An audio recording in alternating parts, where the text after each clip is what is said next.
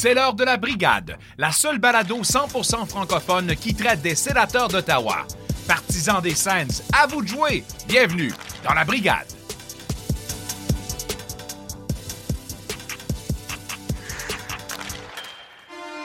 Salut tout le monde et bienvenue dans la brigade, épisode 12. Mon nom est Steven Desjardins, en remplacement de Jean-Philippe Fogg qui sera absent jusqu'au fêtes en raison de la venue de son petit garçon. Avec moi aujourd'hui, Jean-Philippe Fortin et Pascal Villeneuve. Aujourd'hui, dans la mise au jeu, on reçoit nul autre que notre collaborateur Patrick Tourangeau qui nous décrira la progression de nos Baby Sens à travers la Ligue canadienne de hockey junior et à Belleville, tout en focusant sur ceux qui seront potentiellement présents au prochain championnat mondial junior. Plus tard dans l'épisode, on reçoit l'agent de joueur Dominique Deblois, agent qui représente plusieurs joueurs dans la Ligue nationale, dont notre numéro 72, Thomas Chabot. Pour l'instant, je me tourne vers mon co-animateur Jean-Philippe Fortin. JP, il se passe quoi dans le warm-up? Donc, dans le warm-up ce matin, euh, selon le magazine Forbes, la valeur des sénateurs est évaluée à 525 millions de dollars. Elle se retrouve au 28e rang de la nationale devant euh, celle des Panthers, les Sabres et les Blue Jackets et les Coyotes de l'Arizona. Lassie Thompson, son parcours avec les Sens euh, s'est terminé. Il est de retour à Belleville. Durant son parcours de 11 matchs, il aura comptabilisé 3 passes et un différentiel de moins 11. Et on a appris du même coup aujourd'hui, euh, le 9 décembre, le rappel de Jacob Bernard Docker pour pallier euh, à la rétrogradation de Lassie Thompson. Après Radley Craig, c'est maintenant au tour de Levi Meralainen et Yobi, Robbie Yarventi de représenter leur pays au championnat mondial junior qui se déroulera du 26 décembre au 5 janvier prochain à Edmonton. Euh, si vous n'avez pas vu ça passer sur les internets, sur les réseaux sociaux des sénateurs, il y a un concours qui a été lancé par l'équipe. Euh, ça s'appelle Vol de fans avec Air Canada. C'est à gagner, c'est deux billets pour un match à Calgary avec billets d'avion aller-retour et deux nuitées à l'hôtel et plusieurs surprises. Donc, euh, si vous voulez vous inscrire, c'est consulter les réseaux sociaux des sénateurs. Plusieurs publications sont faites à chaque journée. Et la dernière nouvelle, l'équipe de brigade souhaite nos félicitations au thérapeute en chef d'homme Nicoletta qui a atteint un plateau fort important dans sa carrière. Donc, il a euh, été derrière le banc pour un 1500e match en carrière le 6 décembre dernier contre les Devils du New Jersey.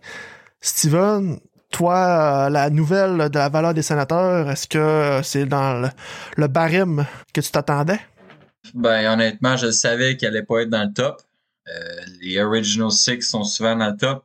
On est pas mal bas, je te dirais, pour une équipe canadienne, quand même décevant.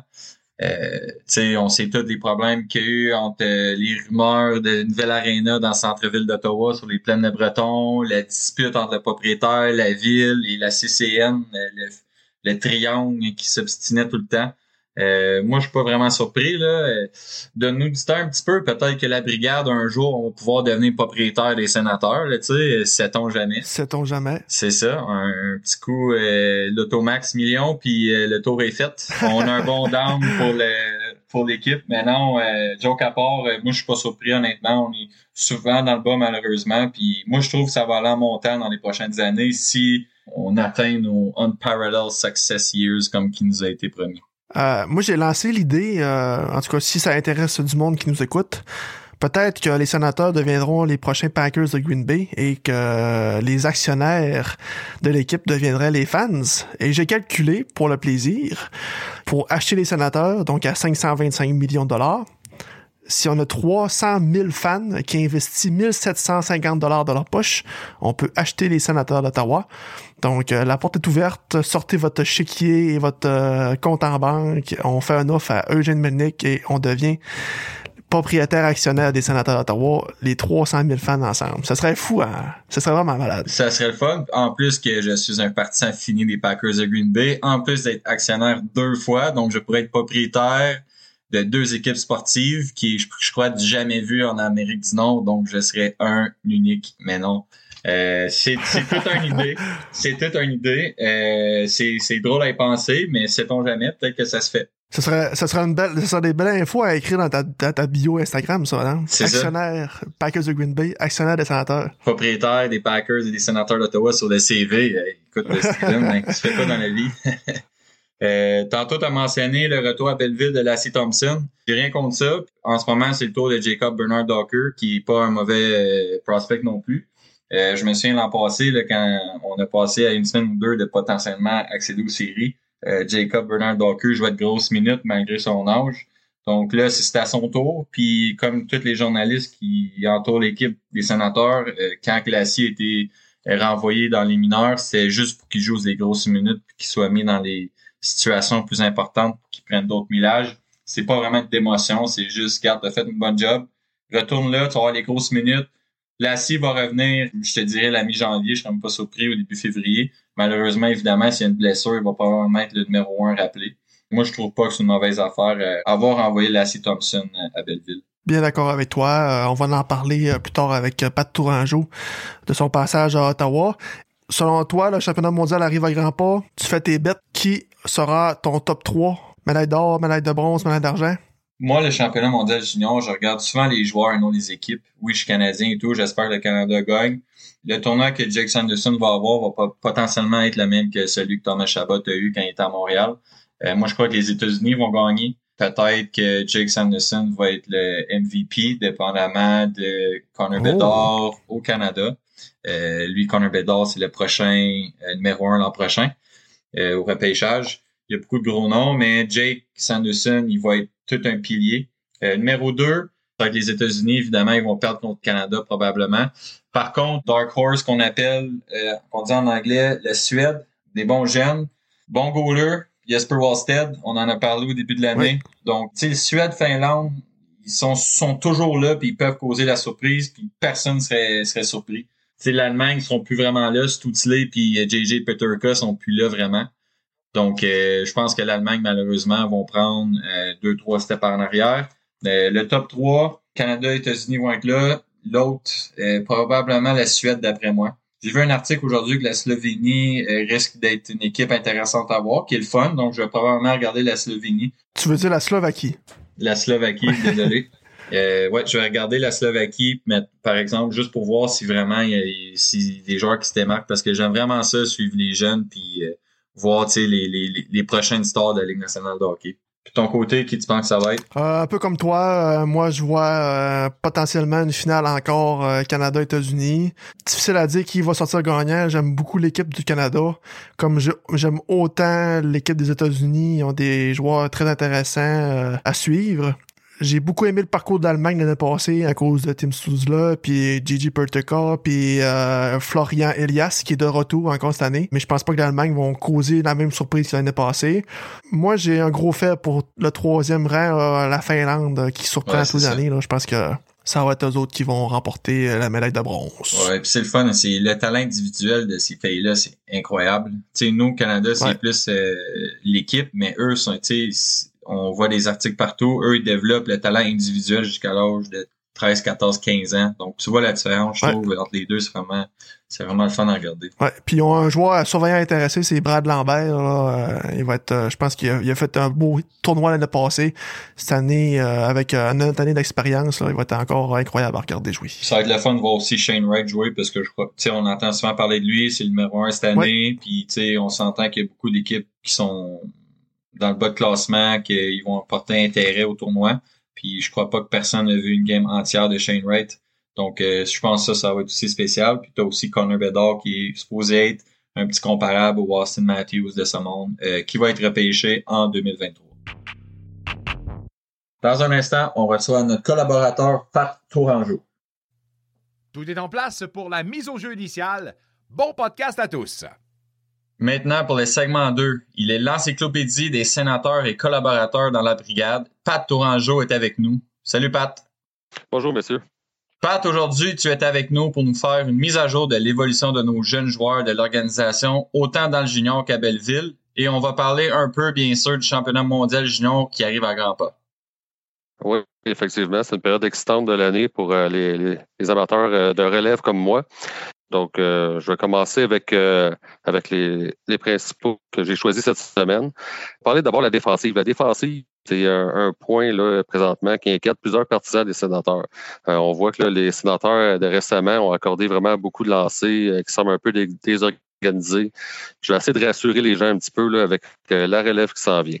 Le premier sur ma liste, c'est évidemment c'est l'espoir numéro un de l'organisation des sénateurs, c'est-à-dire Jake Sanderson, 19 ans, défenseur gaucher. Un choix de première ronde, cinquième total. 6 et 2, 185. C'est un, défenseur que aussi surprenant parce qu'on voit souvent ces flashs, là, euh, des flashs offensifs, là, que on va voir les vidéos, mais c'est surprenant, mais il est encore meilleur défensivement qu'offensivement.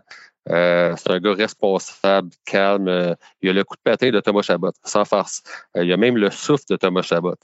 Il, peut jouer autant que lui, 30 minutes sans avoir l'air fatigué dans une partie. Il y a eu une, belle progression en, c'est-à-dire l'année passée, euh, il avait commencé le NCA comme, euh, comme plusieurs. Euh, quand il commence NCA, les joueurs, faut pas trop s'inquiéter de leur rendement. Dans les 15 premières parties, il y avait 7 points. Puis dans les 7 dernières, il a cherché 8 autres points pour faire un total de 15 points en 22 parties l'année passée. Cette année, en 15 parties, présentement, il y a 6 buts, 13 passe pour 19 points. Fait que oui, offensif, mais c'est le gars également qu'on va avoir sur la glace en fin de partie lorsqu'on veut protéger l'avance d'un but. Un défenseur très, très important.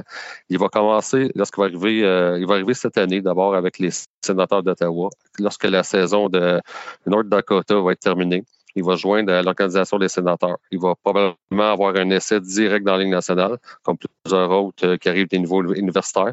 Question de le voir aller. Un peu ce que les sénateurs avaient fait avec euh, Shane Pinto puis euh, Jacob Bernard-Harker l'année dernière. Oui, exactement, exactement. Au début de sa carrière, ce gars-là, ben, probablement, il n'ira pas longtemps dans la Ligue américaine si jamais il va. S'il va, moi, je m'attends à ce qu'il y a 10 parties.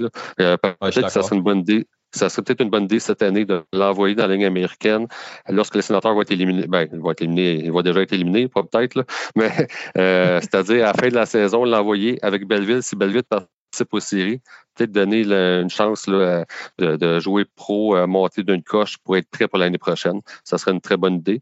Avec lui, j'allais dire qu'il va commencer sa carrière sur une deuxième paire de défense, derrière, euh, dans le fond, derrière Thomas Chabot, le défenseur gaucher peut-être qu'à la fin du contrat de Thomas Chabot, ça va être euh, Sanderson qui va être le premier défenseur gaucher, puis Chabot le deuxième. Euh, on ne sait pas. Là. Disons qu'il y a un potentiel très énorme. Ça va être deux, ça va être deux excellents défenseurs gauchers. On se souvient que lors du repêchage de cette quand les sénateurs avaient repêché Jake Sanderson, c'était assez partagé dans euh, au niveau des émotions des scènes, dans le sens que le monde n'était pas trop sûr du choix. On, on parlait peut-être un Marco Rossi ou ben Jimmy Drysdale qui était un choix un peu, un peu populaire. Fait que là, les sénateurs sont arrivés avec un Jake Sanderson, puis je pense que au final, aujourd'hui, on ne regrette pas vraiment pas notre choix, là, parce que ça va être tout un joueur d'orgueil. C'est un bon choix. Je dis pas que les autres, c'était pas des bons choix. C'est un bon choix. Selon moi, ben, moi, la façon que j'avais vu ça, j'étais pour le voir, c'est une deuxième paire, quelqu'un qui, aurait, qui irait sécuriser Eric Brandstrom.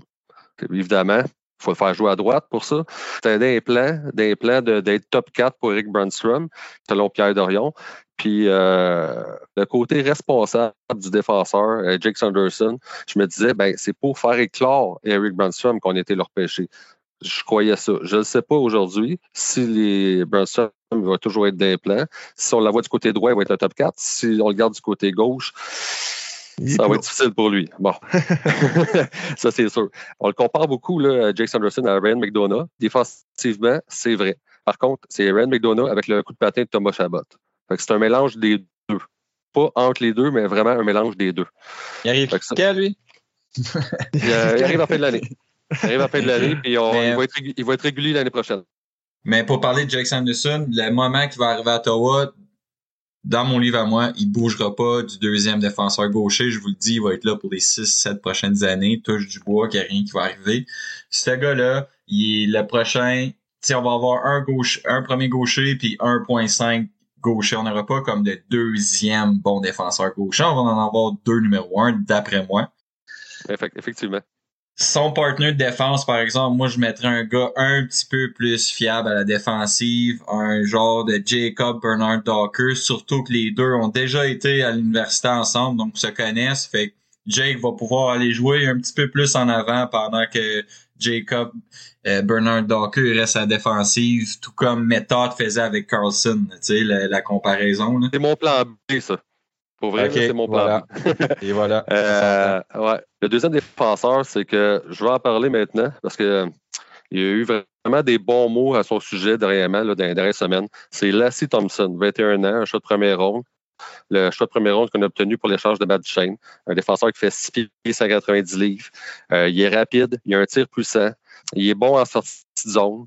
Bon, ça, c'est ses côtés positifs. Par contre, euh, sa vision du jeu, c'est assez moyen dans le sens que, oui, il est bon en sortie de zone, mais s'il y a de la pression sur lui, c'est soit qu'il fait un tir, c'est soit qu'il pousse dans le coin.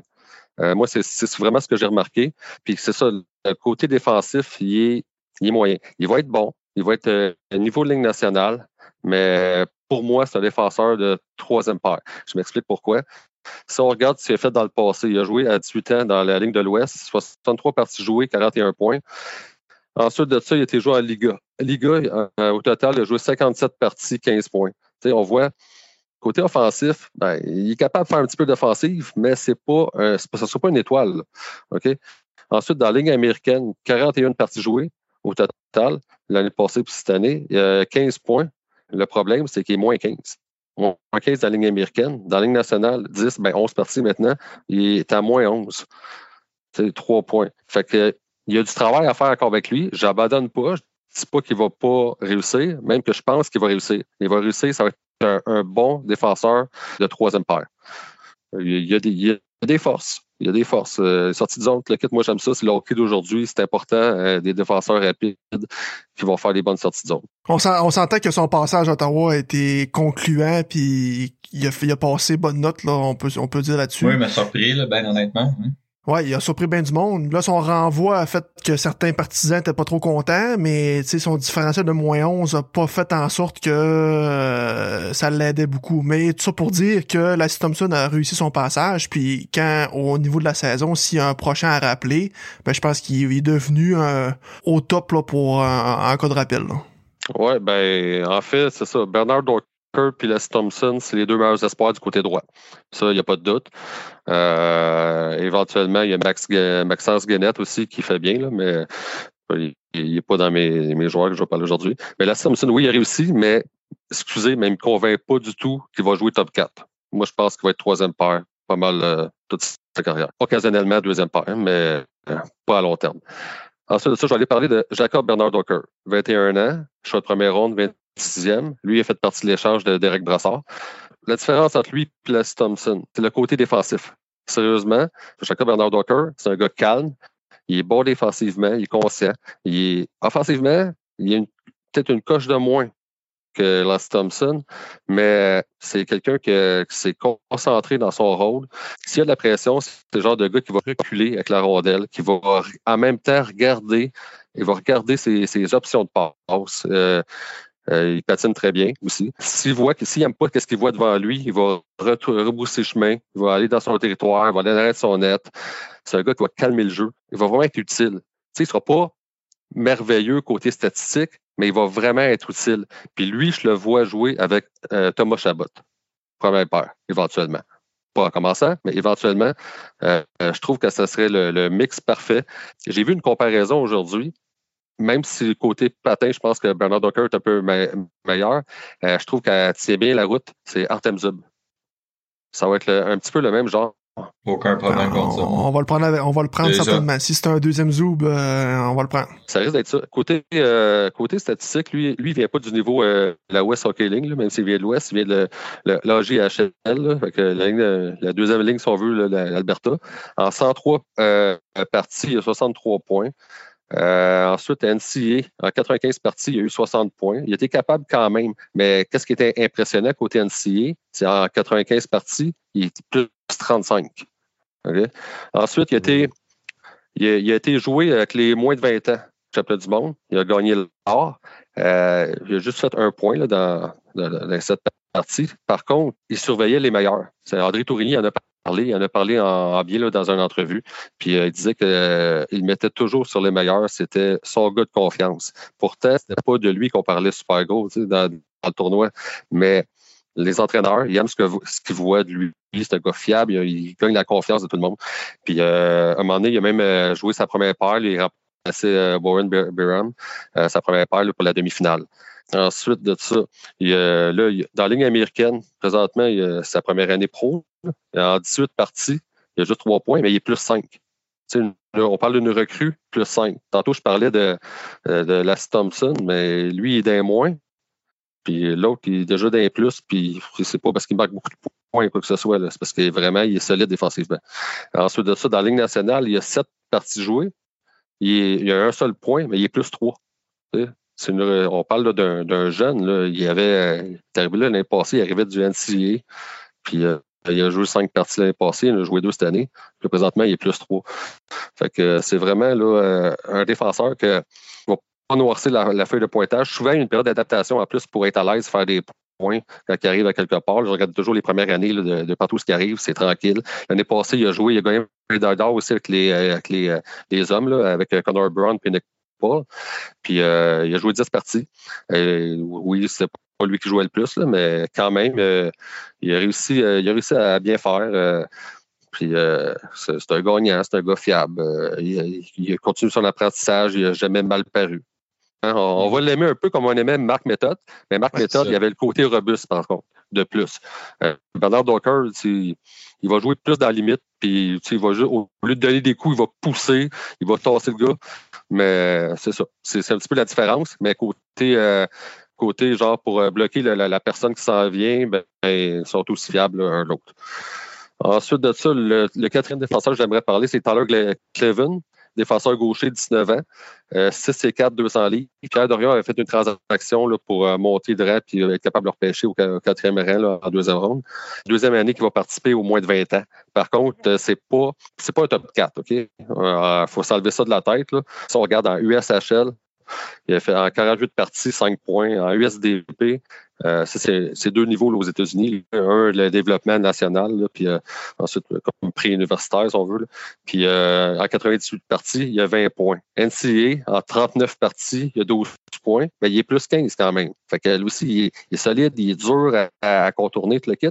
Mais la comparaison que je vais faire pour Tyler Clevin, c'est exactement la même chose que Mark Baruki.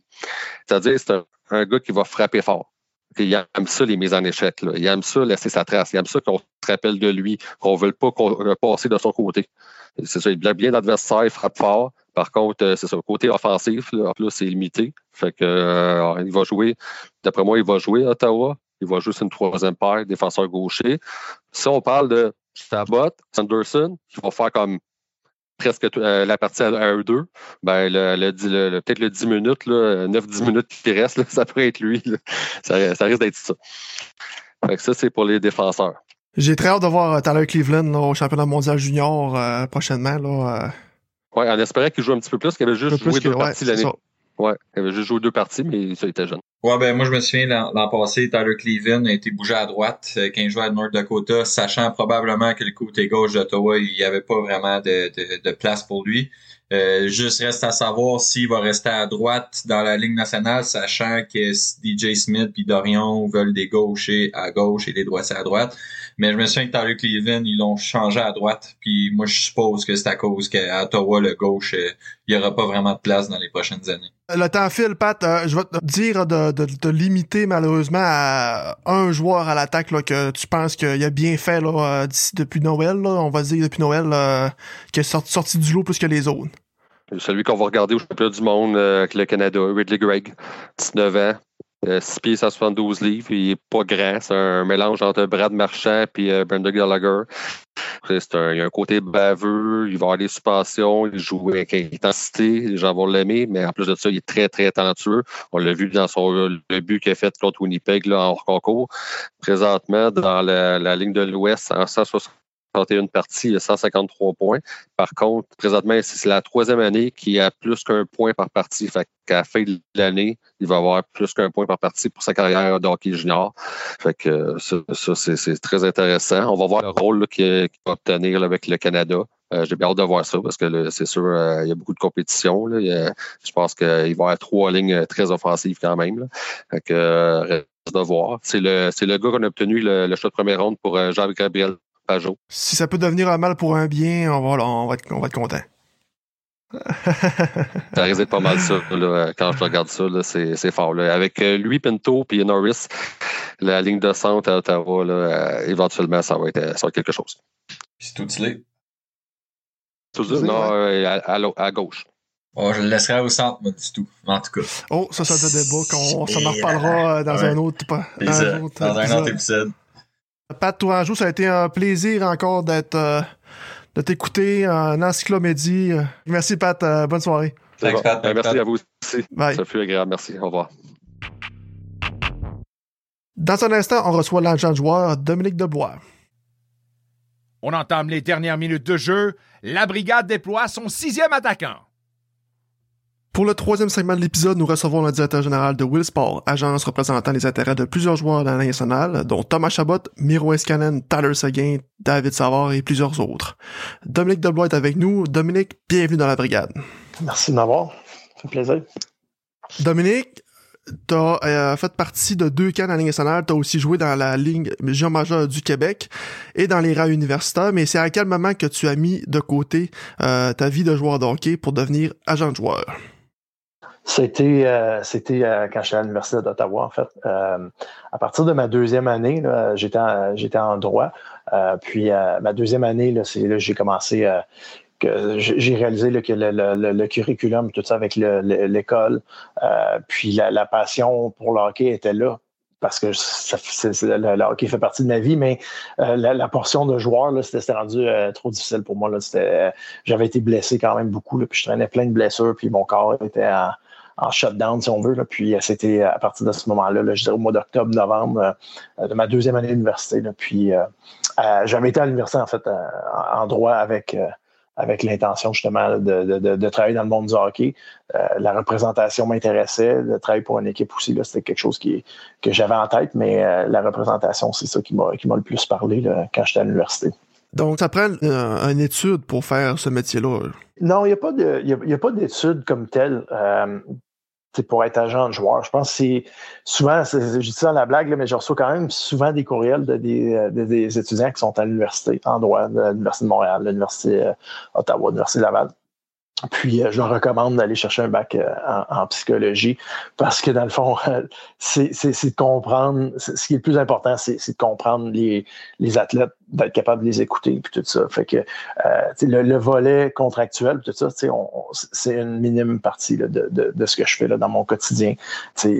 On, les contrats à négocier, c'est souvent l'été. À l'occasion, on a des, des contrats qui peuvent se renouveler au courant de la saison, mais c'est quand même pas la majorité. Fait que euh, à ce niveau-là, c'est vraiment pas euh, c'est pas tout à fait nécessaire. Euh, dans le milieu du hockey, comme dans n'importe quel domaine qui est compétitif, c'est toujours aller chercher le, edge, comme on appelle, l'élément où est-ce qui peut nous séparer des autres, qu'est-ce qu'on est capable d'avoir de plus. Donc, c'est sûr que d'avoir une licence en droit puis d'avoir un background légal, ça, c'est un avantage, mais c'est pas, c'est pas une nécessité. Exemple, au niveau de la NFL, il faut que tu sois membre du barreau pour être certifié avec l'association des joueurs autres, c'est une condition. Puis, euh, tandis que les autres, dans le hockey, c'est pas, ça fait pas partie de ça.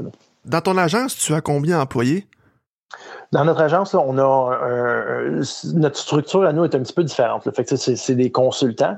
Euh, donc, on a présentement, on a trois personnes en Finlande qui sont à temps plein, qui travaillent avec nous. Qui, eux autres, ils nous envoient des joueurs justement comme Eskenen, euh, Yassi Yalonen, des, des jeunes qui commencent euh, de, plus en plus à arriver. Là, c'est dans le groupe d'âge 99, 2000, 2001. Fait que les jeunes commencent à arriver à leur première année professionnelle. Nous, on leur envoie des joueurs aussi à l'occasion pour aller en, parce qu'on d'avoir des bonnes ressources en Finlande. Ils sont, sont bien bien connecté avec les, les, bons clubs de la Liga là-bas, qui est une excellente ligue. Là, plusieurs joueurs des Sens qui ont, qui ont, fait partie de, de cette ligue-là. Donc, euh, on a trois personnes à temps plein en Finlande, on a trois personnes à temps plein en Ontario, on est deux au Québec. Euh, j'ai une personne qui est avec moi en dessous au, nouveau, euh, au Nouveau-Brunswick.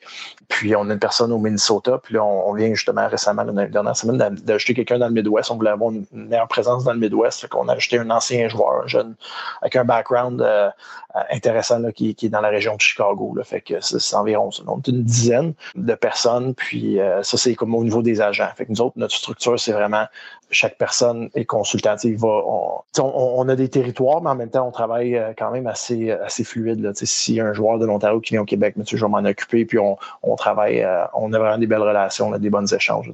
notre modèle est différent de peut-être certaines agences où est-ce que tu as un territoire, tu restes dans ton territoire. Euh, nous autres, c'est pas tout à fait comme ça. OK. Intéressant. je savais pas que vous étiez aussi d'employés pour une agence, puis aussi avoir un grand territoire comme ça. Surtout quand on est en mode négociation, mais on a des gens qui, euh, on, a des consultants, que ce soit des, on a déjà utilisé un professeur de mathématiques qui avait, qui nous avait proposé ses services pour faire des calculs, des trucs comme ça. On a des, des jeunes qui travaillent en finance avec des backgrounds en des maîtrises en finance, des choses comme ça, qui sont toujours à notre disposition, qui sont là, puis euh, à temps plein avec nous, sont là, on les utilise parce qu'on sait que je veux dire, c'est la réalité. Les équipes, ben, ils ont des ressources aussi, fait qu'il faut, faut s'armer, nous autres aussi, de, de, notre côté quand on, quand on est en négociation. Donc, vous, si je comprends bien, tu as des gens partout. Est-ce que c'est vous qui approchez les joueurs ou c'est les joueurs qui vous approchent? Oui, exactement. C'est le modèle standard dans l'industrie, je dirais. Ça arrive à l'occasion qu'il y a des familles qui vont nous contacter, mais généralement, dans les arénas, c'est beaucoup de bouche à oreille, des, des, contacts, des ressources, des gens qu'on connaît, des, des, des, amis ou quelqu'un une connaissance qui est un entraîneur qui il peut t'envoyer un texto pour dire viens voir, j'ai un, bon jeune, euh, il est au niveau bantam, c'est un bon joueur, tu devrais venir le voir. Mais il y a beaucoup de ça, il y a beaucoup de bouche à oreille, mais moi j'aime ça faire ça à l'ancienne, j'aime ça connaître les joueurs, j'aime ça connaître les, territoires. moi ça arrive, euh, on passe du temps, je veux pas au niveau bantam maintenant, c'est rendu ça. C'est ça, ça commence là. Hein? Oui, ça commence vraiment au niveau Bantam. Euh, puis on, approche les joueurs de, de, 14-15 ans. C'est là que ça se passe. C'est vraiment au niveau euh, Bantam. Il y, a, des joueurs qui vont passer à travers les, à travers les cracks, comme on dit. Mais généralement, c'est nous autres qui, euh, quand on, voit des joueurs. moi, j'aime ça voir un joueur 3, 4, 5, des fois même 6 fois, puis de vraiment apprendre à le connaître, de voir des bons matchs, des moins bons matchs, puis de vraiment pouvoir me faire une, bonne tête par rapport à l'évaluation du joueur veux, veux pas, en tant que fan, on s'interroge euh, souvent sur l'emploi d'agent de joueur. Est-ce que tu peux nous expliquer un prototype de journée pour toi? Si on prend par exemple, on est le 1er juillet, journée des joueurs autonomes. À quoi ça ressemble ta journée? le 1er juillet, c'est ça, c'est des journées que c'est moins, euh, c'est un petit peu différent. C'est dans la mesure aussi où est-ce que euh, le, le, 1er juillet est plus aussi à cause qu'ils ont créé des mécanismes dans la convention collective où est-ce que tu as des, périodes, de, comme on pourrait dire, des périodes de maraudage, si on pourrait dire, où est-ce qu'on a des, fenêtres de temps où est-ce qu'on peut parler avec les équipes. Donc, le 1er juillet, mais pendant cette période-là, tu n'as pas le droit de négocier, tu n'as pas le droit de parler d'échange de, chiffres, tout ça. Mais tu peux quand même avoir une bonne idée de l'intérêt de l'équipe. Puis ça, ça nous permet, nous autres, déjà de faire, d'établir des listes, puis de savoir qu'est-ce. Après ça, d'être capable de présenter tout au long le build-up, si on veut, avec le, le, joueur, puis d'être capable de lui présenter ce qui s'en vient. Là, probablement pour le 1er juillet à midi, où est-ce que là, ça va être le moment où est-ce qu'il va pouvoir se, où est-ce qu'il va pouvoir signer et puis s'entendre avec l'organisation. Fait que, euh, fait que la journée, c'est pas aussi euh, intense des fois qu'on le pense à cause de cette raison-là, à cause de, de, ça, ça a changé. Euh, J'étais pas là avant là, comme agent là, dans le temps que c'était par fax, puis toutes ces affaires-là où est-ce que c'est le 1er juillet, là, on, personne touche à la ligne de téléphone ou à la ligne de fax, les fax vont rentrer puis les téléphones. fait que ça, j'ai pas connu ça là, naturellement. Mais, euh, mais c'est ça. C'est vraiment le matin, c'est des, des, longues journées. Euh, mais ça dépend encore du, du, notre style d'agence, euh, on n'est pas une agence de volume. on n'est pas, euh, on n'a pas 150 joueurs dans la Ligue nationale. Donc, c'est rare qu'on va avoir 40 joueurs dans une année à signer qui sont en même temps agents libres. Euh, comme l'année passée, on avait, on avait David Savard, on avait Barkley Goodrow qui, qui, qui, venait de gagner la Coupe Stanley avec Tampa Bay. Donc, les deux joueurs qui ont gagné la Coupe Stanley avec Tampa Bay, ils étaient, ils, étaient devenus disponibles. puis après ça, ben, je pense avec New York, il y a eu un sign and trade avec, avec Goodrow. Fait que ça, ça a comme simplifié un peu ça, a changé un petit peu notre vitrine de négo puis tout ça. Donc, à ce moment-là, c'est vraiment ça. Mais c'est d'être au parfum, de savoir le, le 1er juillet, on, je me réveille puis on, le café puis let's go. On, habituellement, j'aime ça être avec mon partner, on est souvent ensemble. Où est-ce qu'on est capable d'être de passer la journée ensemble, de regarder. Mais c'est sûr qu'il y a des périodes latentes. Là, c'est pas tout le temps euh, go, go, go non plus. Je veux veux pas vous monter comme quelque chose qui est euh, high, euh, grosse, grosse pression. Il y en a, des fois, il faut prendre des décisions, il faut, que ça soit rapide, mais à cause de la vitrine, c'est un petit peu moins, euh, un petit peu moins présent qu'avant où est-ce qu'on a le temps maintenant de, de négocier. C'est rare qu'à midi une, le 1er juillet, qu'une équipe qui va arriver et va dire Hey, voici un offre de trois ans. Ah ouais, ça sort de où? Ça, ça arrive de moins en moins, ça. On voit souvent euh, sur les photos euh, de joueurs qui viennent de signer un contrat. Le contrat, c'est une feuille 8,5-11. Est-ce que la réalité d'un contrat, c'est une feuille 8,5-11 ou underside, c'est un un, paquet de feuilles à, remplir comme un contrat de maison, un contrat de voiture? Non, c'est pas c'est pas des formats légales. Euh, donc c'est pas du 8,5 14 euh, avec euh, un paquet d'affaires. C'est ben, je ne sais pas si j'en ai un, je sais pas vous. En tout cas. Mais j'aurais pu euh, vous montrer un peu, donner une idée, là, mais c'est vraiment. c'est non, non, c'est euh, une 8,5 par 11. Euh, les contrats, euh, souvent, c'est en deux volets. Donc, tu as, une volet qui, qui s'appelle le Standard Player Contract, le SPC. C'est une dizaine de pages, puis là, ça, ça passe. ça, c'est les, les, contrats qui sont rédigés par généralement les avocats des équipes. C'est relativement standard. C'est les, les, engagements normaux de le joueur doit se présenter en santé respecter un paquet de règles, puis tout ça. ça, c'est les contrats, la, volet euh, le plus euh, standard, si on veut.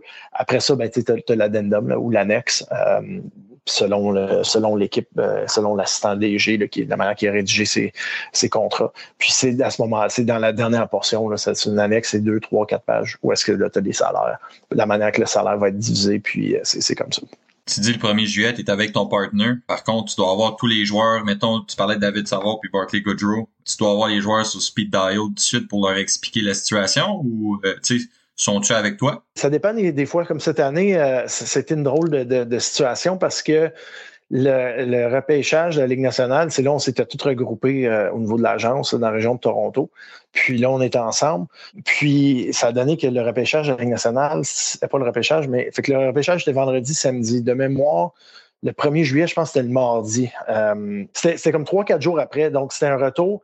Puis finalement, à cause qu'on avait déjà une bonne idée là, de, de, de ce qui s'en venait, on avait j'avais pas tout à fait besoin d'être euh, en présence euh, physique. Là, de... Puis le COVID a fait que c'était différent. Dans une année normale, David Savard aurait signé, je pense que c'était le 15 juillet cette année, peu importe la, date.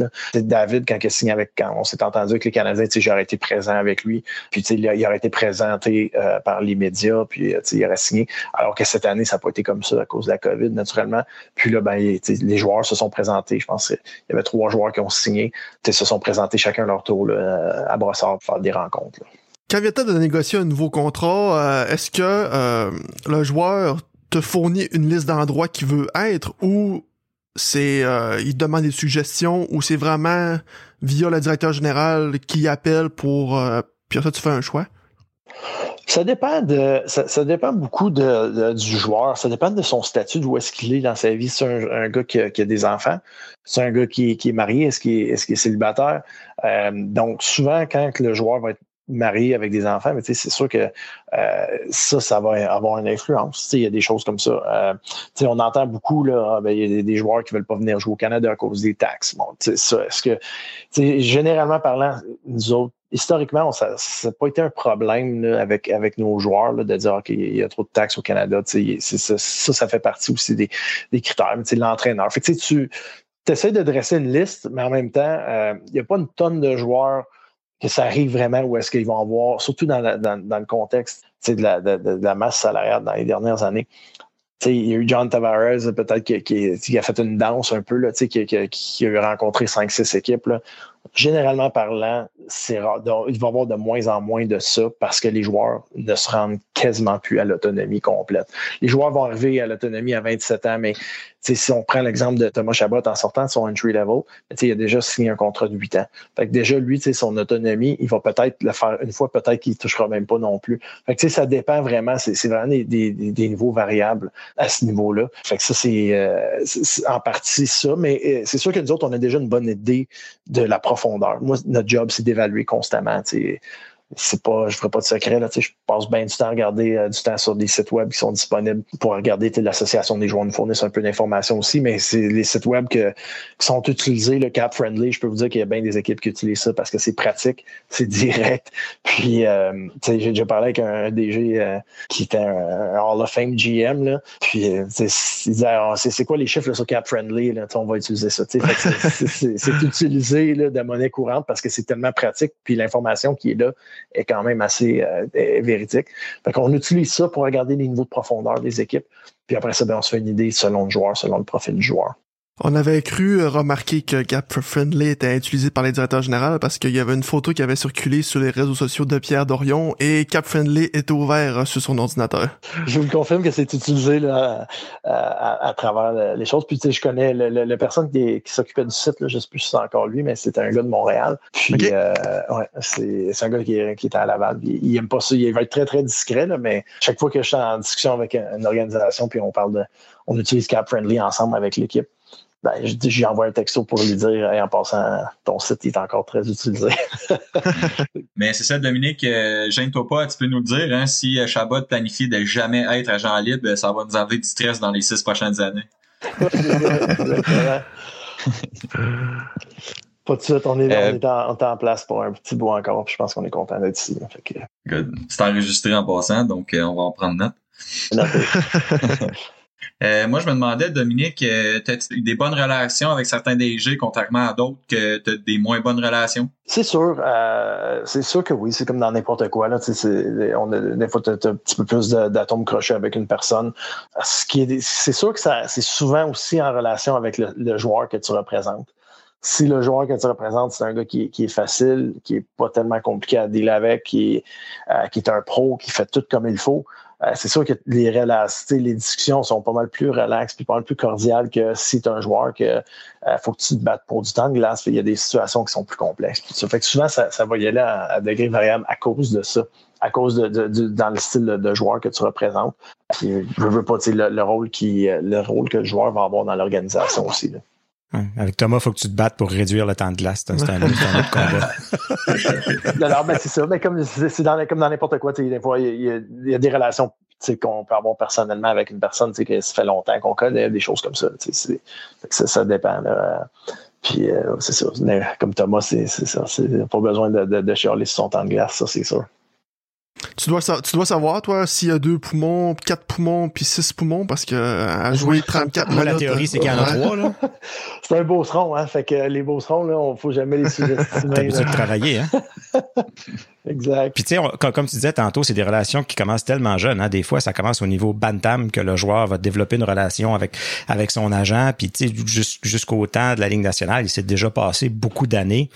Avec, avec, tout mariage, on voit des divorces. Des fois, tu sais, il y a des joueurs qui vont euh, qui vont vouloir changer d'agent, qui vont vouloir recommencer avec quelqu'un d'autre. On a vu le cas d'Eric Brandstrom cette année. As-tu une idée un peu de qu'est-ce qui amène à ça ou qu'est-ce qui amène le joueur des fois ou qu'est-ce qu'il cherche à faire quand il change d'agent comme ça? Ben c'est sûr que c'est un, c'est un, entreprise de, libre marché. Là. Je veux dire, les joueurs ils ont la, possibilité de, changer d'agent à tout moment. Puis ça, c'est correct comme ça aussi parce que puis en même temps, ça force l'agent à continuellement à se, dépasser puis à vouloir travailler pour son joueur parce que tu sais que si tu fais pas ta job, si tu fais rien, ben il y a des possibilités que tu perdes ton joueur, puis que tu perdes le, client.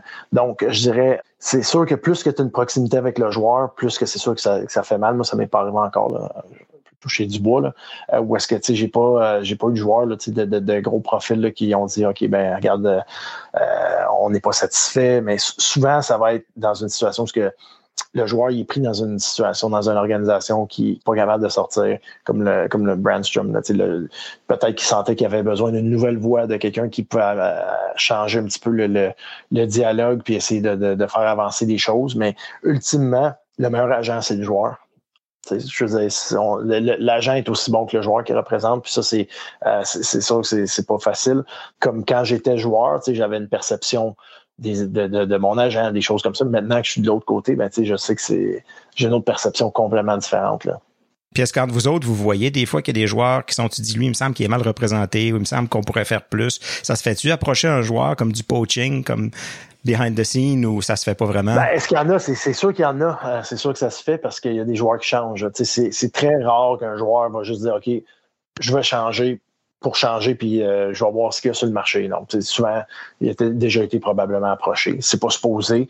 On essaie de, j'essaie de, de, de, me tenir loin de ça. Comme lui peut approcher les autres firmes, mais lui, mais ça faire approcher, c'est un peu moins. C'est ça. Mais ça arrive, ça arrive tout le temps. Ça arrive, ça, arrive sur une base, euh, c'est une, monnaie courante. Euh, il y a certaines agences qui sont basées dans certaines villes où est-ce qu'ils vont avoir certaines tactiques, puis ils vont utiliser certaines affaires, puis ils vont y aller avec de, de, telle manière.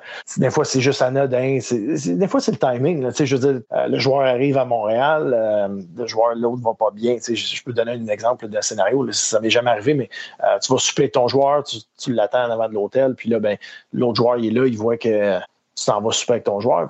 Puis après ça, le, lendemain, il se parle de, ton agent, ça, puis tout ça. Ouais, je, il s'occupe vraiment bien de moi, puis tout ça. Puis l'autre, lui, ce joueur-là en question, il n'est pas satisfait. Est-ce qu'il va dire, ah, mais j'aimerais, ça peut être des affaires comme ça. Euh, mais généralement, moi, j'aime ça. je crois dans l'éthique, euh, dans le monde légal, tout ça, je pense que c'est important. Dans le monde du hockey, il n'y en a pas beaucoup, mais à ce niveau-là, c'est sûr qu'on essaie de faire attention, puis on, respecte ça. Dans ton agence, Dominique, est-ce que tu vous êtes limité à seulement les joueurs de hockey ou ben vous faites d'autres sports aussi? Pour le moment, on s'est concentré sur, sur le monde euh, du hockey. On, on en a assez euh, comme ça là, avec euh, de notre côté, mais c'est sûr que c'est quelque chose que si jamais il y avait un joueur de baseball qui, qui, arrivait qui veut signer un contrat de 25 ou 35 millions, je ne sais pas ça sont rendus à combien, mais pour non, c'est ça. Au Canada, la majorité des agences sont, sont principalement dans un sport concentré, les, espèces de grosses agences, comme on, on peut voir dans, dans, Jerry Maguire, ces choses-là. Ça, ces agences-là, c'est souvent aux États-Unis où est-ce que c'est du multisport. Puis ils ont des gros des, choses de marketing, des trucs comme ça. Euh, mais pour nous autres, euh, c'est uniquement dans le, monde du hockey. Moi, je veux revenir euh, sur la journée que Thomas Chabot a signé son contrat.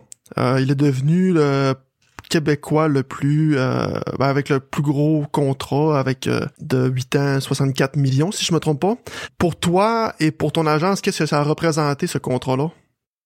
Mais pour l'agence, c'était pas, pas le, plus gros. Là. On venait de un an ou deux avant, on avait fait le contrat de Tyler Seguin qui était euh, euh, qui était quand même un contrat assez, euh, assez onéreux aussi, là, assez lucratif. Pour moi, comme un, jeune agent de, de, de, 35 ans, ça faisait déjà une dizaine d'années que, que j'étais dans, dans, le milieu, tout ça, puis d'être capable d'amener Thomas à ce niveau-là, puis d'être capable d'assurer son, son, je veux dire, sa sécurité financière.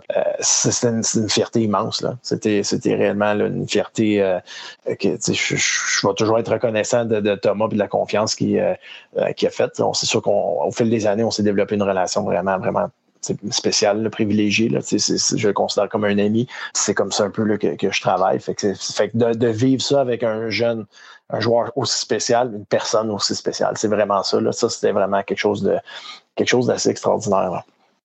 Extraordinaire aussi pour nous, les, les partisans. Cette journée-là, on va s'en souvenir. Hein.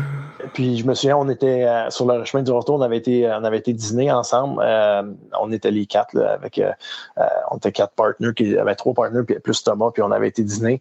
Puis après ça, ben, on avait été le porter chez lui, puis on écoutait les, les, lignes, les lignes ouvertes.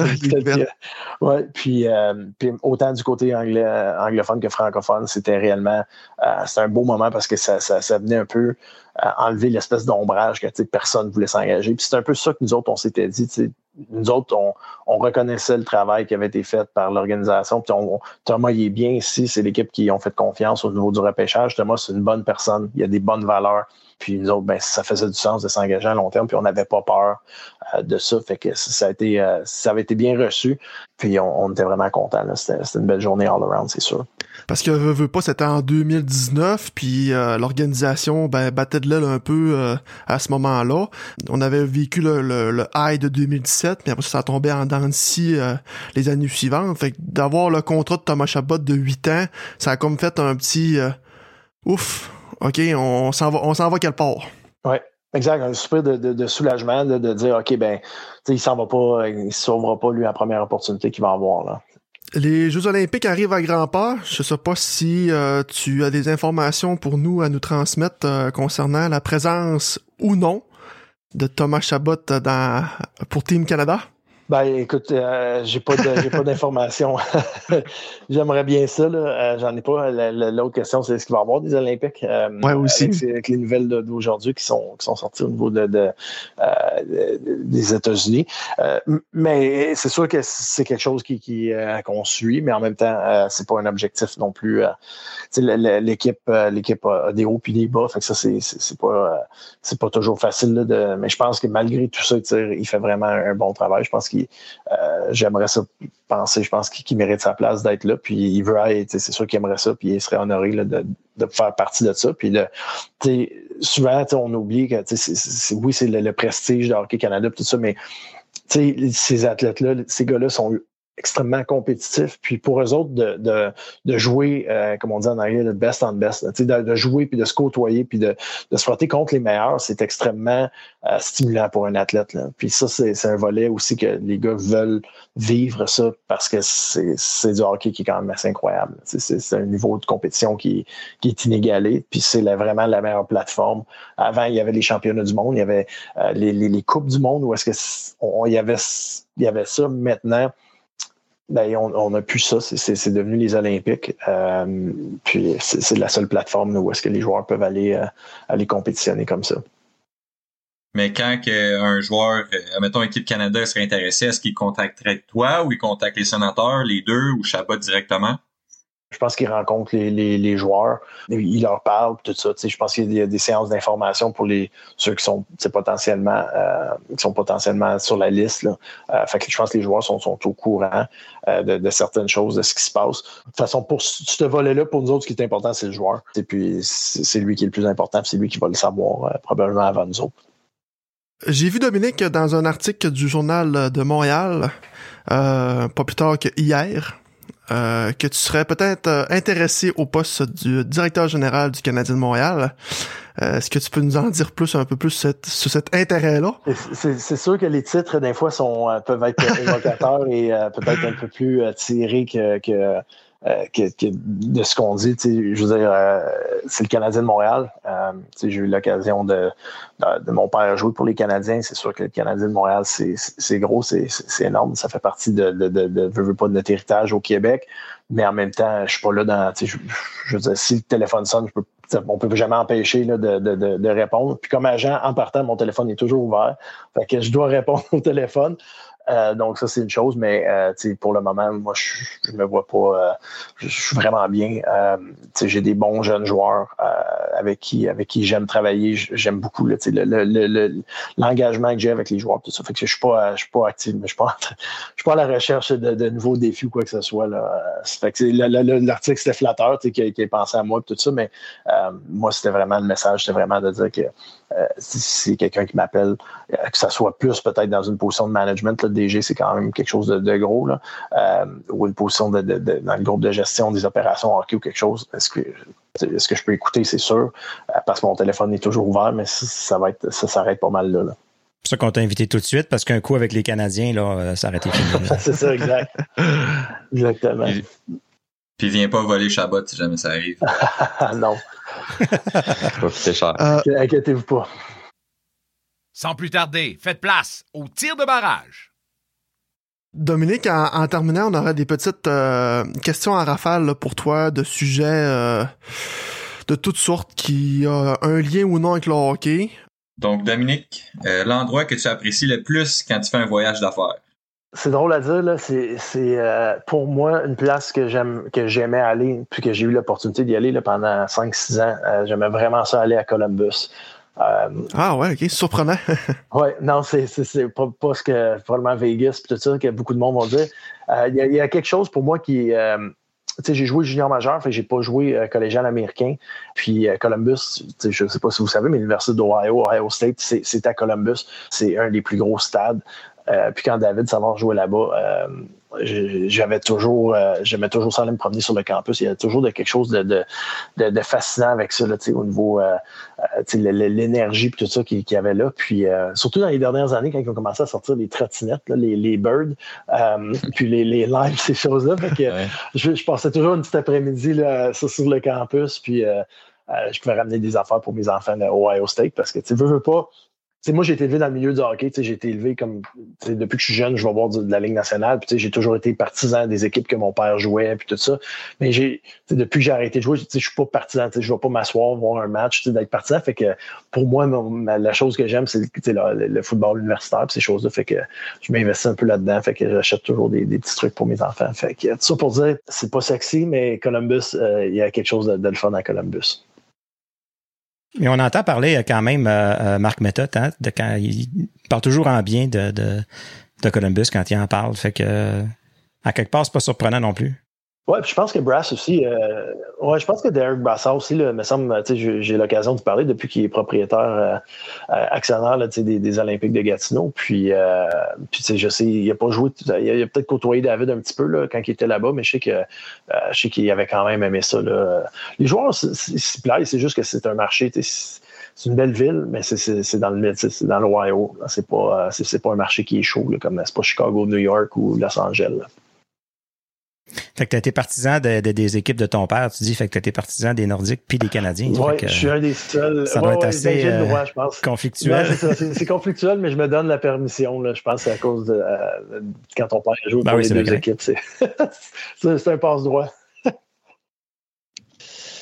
Euh, ton repas rapide que tu aimes le plus? La soupe. Soupe, soupe, salade. Sur la route, là, c'est vraiment quand tu passes ta vie, là, ben là c'est sûr, dans les derniers 18 mois, euh, naturellement, on voyageait moins. Là, mais pour moi, euh, c'est la, j'ai eu l'opportunité de travailler avec Igor Larionov, euh, qui était un agent là, dans notre firme pendant quelques années. Puis, tu sais, Igor qui avait 60 ans, qui, avait encore, on, le niaisait toujours, on on, dirait qu'il pourrait encore jouer. Là, il est tellement en shape. Puis c'était quoi? C'était quoi son.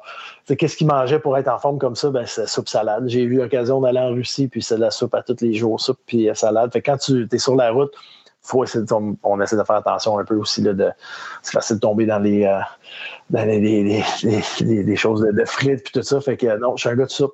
Il y a vraiment ça de. Surtout que soupe salade, euh, tu peux pas vraiment manger ça en char, là, tu sais. Fait qu'il faut, faut, faut, faut, que tu prennes le temps de t'asseoir, de le manger, plutôt que de prendre une Big Mac. Comme... Ça, mais je vous mentirais là, que quand il y a des games des fois là, où est-ce que tu es un peu serré, tu prends un peu de.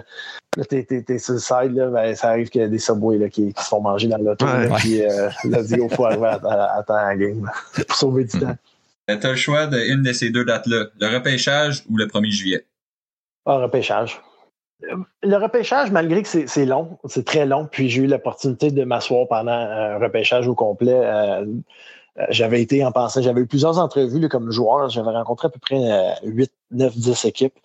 Euh, puis c'était infernal, c'est long. mais c'était neuf rondes quand, quand, moi je jouais, puis là, c'est rendu à 7. Mais il y a quelque chose quand même de, de, de, de de le fun avec le, repêchage. C'est l'entrée.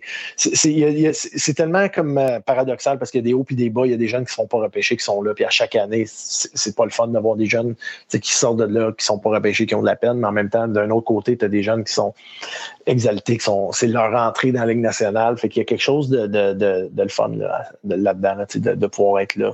Euh, malgré que c'est long, je ne ferai pas de cachette. Euh, mais de voir, surtout de la manière que, moi je travaille, je suis vraiment proche des joueurs, proche des familles avec qui je travaille.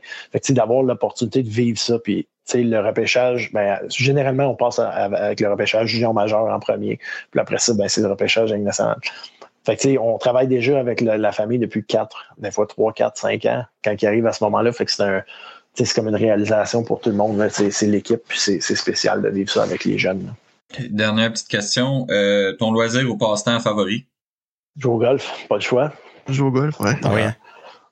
Il se passe beaucoup de choses. Hein. Il se règle beaucoup de dossiers sur les terrains de golf. Ah oui, ça, il n'y a pas de doute. Il y a beaucoup de sacres aussi, puis beaucoup de déceptions sur un terrain de golf. Oui, monsieur. Mais, euh, non, mais c'est ça, ça, fait partie des. Euh, c'est ça. Les joueurs de hockey, c'est le golf, mais non, non, c'est euh, passer du temps avec ma famille. c'est quelque chose qui est important pour moi. J'ai deux enfants, fait que l'hiver, ben, on passe, je passe beaucoup de temps sur la route, fait que c'est sûr que d'être avec ma famille, c'est important. Dominique, euh, un énorme merci de ton temps. On, l'apprécie beaucoup. Puis ça a été très intéressant notre conversation avec toi aujourd'hui. Parfait. Mais merci de m'avoir reçu. Puis si je n'ai pas, si un autre moment donné, ça me fait plaisir de revenir. C'est ce qui complète cet épisode de La Brigade. On aimerait remercier Scroll Noir pour la musique thème de La Brigade, Nicolas Saint-Pierre que vous avez pu entendre entre chaque segment et Pascal Villeneuve au montage. Si vous aimez ce que vous entendez, laissez-nous un review sur Apple Podcasts ou sur Facebook. Sinon, laissez-nous le savoir, on veut continuer à s'améliorer. On vous rappelle que les 82 matchs de la saison régulière des scènes seront disponibles sur les ondes du 94.5 Unique FM avec Nicolas Saint-Pierre à la description et le coach Alain Saint-Cartier à l'analyse. D'ici là, continuez à nous suivre sur Facebook, Instagram, Twitter, TikTok et on s'en jase.